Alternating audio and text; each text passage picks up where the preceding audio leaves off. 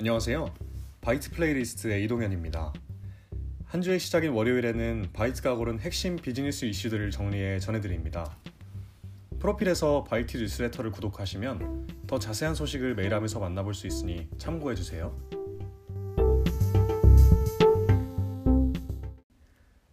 먼저 첫 번째 이슈는 미국 국채금리 상승과 주식시장입니다.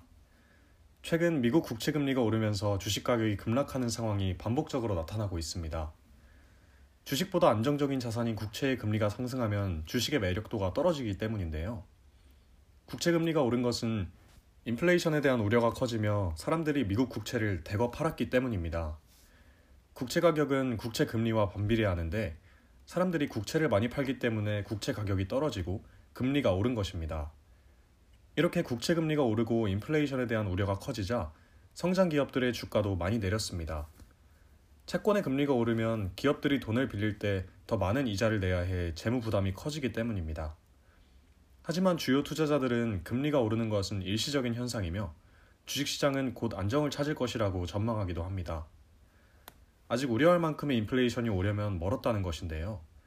이번 주는 미국 국채금리의 변동에 대해 특히 주목해봐야 할 것 같습니다. 두 번째 이슈는 인플레이션입니다. 최근 물가가 지속적으로 상승하는 인플레이션에 대한 우려가 커지고 있습니다. 미국 연방준비제도가 정한 인플레이션 목표치는 2%인데 현재 미국의 기대 인플레이션율은 2.24%로 6년 만에 최고치를 기록하고 있습니다. 사람들은 앞으로 물가가 더 오를 것이라고 기대한다는 것이죠. 코로나 백신 접종, 미국 정부의 새 경기 부양책, 원자재 가격 상승이 이런 기대를 더 끌어올리고 있습니다. 그렇다면 기대가 아닌 진짜 인플레이션은 어떨까요? 올해 1월 미국의 소비자 물가 상승률은 1.4% 정도였습니다. 여전히 연준의 목표치에 미치지 못하는 수치입니다.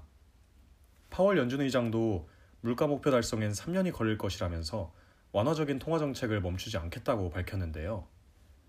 연준은 경기가 살아날 정도로 충분한 인플레이션이 오려면 아직 멀었고 지금까지 디플레이션이 심했던 만큼 인플레이션은 오히려 환영할 만한 것이라는 입장입니다.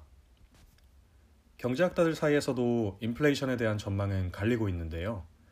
한편에서는 각국 중앙은행이 돈을 너무 많이 푼 만큼 인플레이션 압력이 심해질 수 있다고 보는 반면 다른 한편에서는 앞으로 돈을 더 풀어도 사람들이 돈을 쓰기보단 저축할 것이므로 인플레이션 우려가 크지 않다고 보기도 합니다. 단기적으로는 인플레이션이 오더라도 경기가 회복되면서 발생하는 물가 상승이 아니라 반도체와 원자재 등의 비용 상승으로 인한 물가 상승이 올 것으로 보입니다. 이 경우 경기는 회복되지 않으면서 상품 가격만 오르는 현상이 발생할 수 있습니다.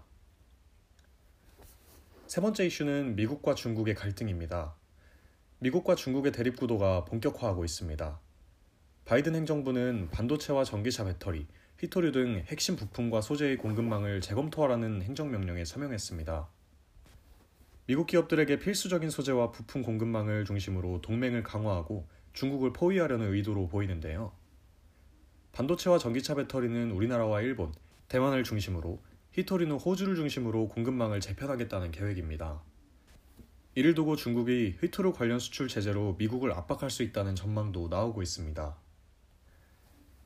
한편 중국 경제가 매년 평균 4.7%씩 성장하며 6에서 7년 후면 경제 규모 면에서 미국을 제칠 수 있다는 예측이 나왔습니다. 중국은 코로나 위기를 빠르게 극복하며 올해에만 8%가 넘는 경제 성장률을 보일 것으로 예상되는데요. 이번 주에는 중국 최대의 정치 행사인 양회가 개최되는 만큼 중국은 여기에서 기술 자립과 내수 확대라는 경제 목표를 천명하고 핵심 기술과 미래 산업 육성 계획을 발표할 것으로 보입니다.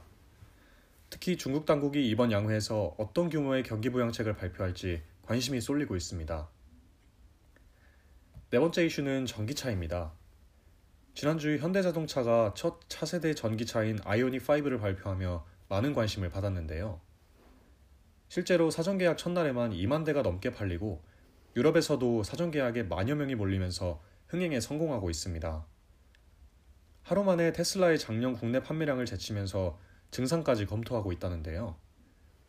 현대자동차뿐만 아니라 르노, 제너럴 모터스, 포드와 같은 전통적인 완성차 업체들도 전기차 개발에 수십조를 투자하며 전기차 전환을 서두르고 있습니다. 독일의 폭스바겐 그룹도 자사의 슈퍼차 브랜드인 부가티를 매각해 크로아티아의 고성능 전기차 스타트업의 지분을 인수하며 전기차 투자를 늘리는 등 전기차의 인기는 날이 갈수록 높아지고 있습니다. 전기차 전원이 가속화되면서 배터리와 반도체 같이 전기차에 들어가는 핵심 부품의 중요성도 강조되고 있습니다. 최근 차량용 반도체 공급 부족이 장기화할 조짐을 보이고 있는데요. 전기차에는 기존 내연기관차보다 반도체가 100개 이상 더 들어가 생산에 차질이 생길 수 있다는 우려가 나오고 있습니다. 전기차 가격의 40%를 차지하는 핵심 부품인 배터리에 관한 이슈도 많은데요. 현대차는 최근 화재가 발생한 코나 전기차 등 8만여 대의 전기차를 전량 리콜한다고 밝혔습니다. 해당 모델에는 LG 에너지 솔루션의 배터리가 탑재된 것으로 알려지면서 현대차와 LG 에너지 솔루션이 리콜 비용을 어떻게 분담할지 관심이 높아지고 있습니다. 마지막 이슈는 반도체 초호황과 물 부족입니다. 연말부터 반도체 가격이 크게 오르는 반도체 슈퍼사이클이 올 것이라는 예측이 많았는데요.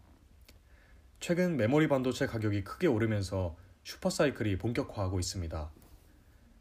메모리 반도체는 D램과 NAND flash와 같이 정보를 저장하는 데 사용되는 반도체로 우리나라 수출의 15%가량을 차지하는 핵심 품목입니다.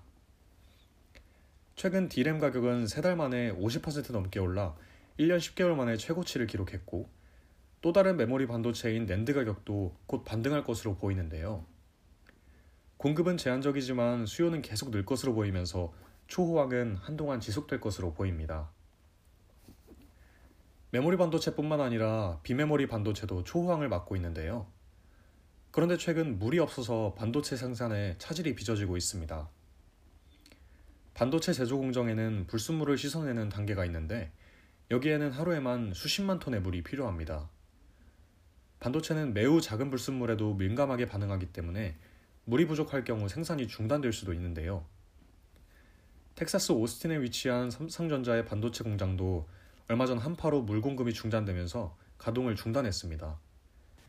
세계 최대의 반도체 위탁 생산국인 대만도 최악의 가뭄을 맞으면서 반도체 업계가 피해를 보게 됐는데요. 가뜩이나 반도체가 부족한 마당에 공장들도 가동을 멈추면서 반도체 수급난이 심화될 것으로 보입니다. 마지막으로 한 가지 소식만 더 전해드릴게요. 바이트를 만나볼 수 있는 방법이 하나 더 생겼는데요. 와디즈에서 바이트를 검색하시면 바이트가 직접 제작한 비즈니스, 경제, tech 입문서를 만나보실 수 있습니다. 지금 바로 와디즈에서 바이트의 첫 번째 책을 할인가에 만나보셔도 좋을 것 같아요.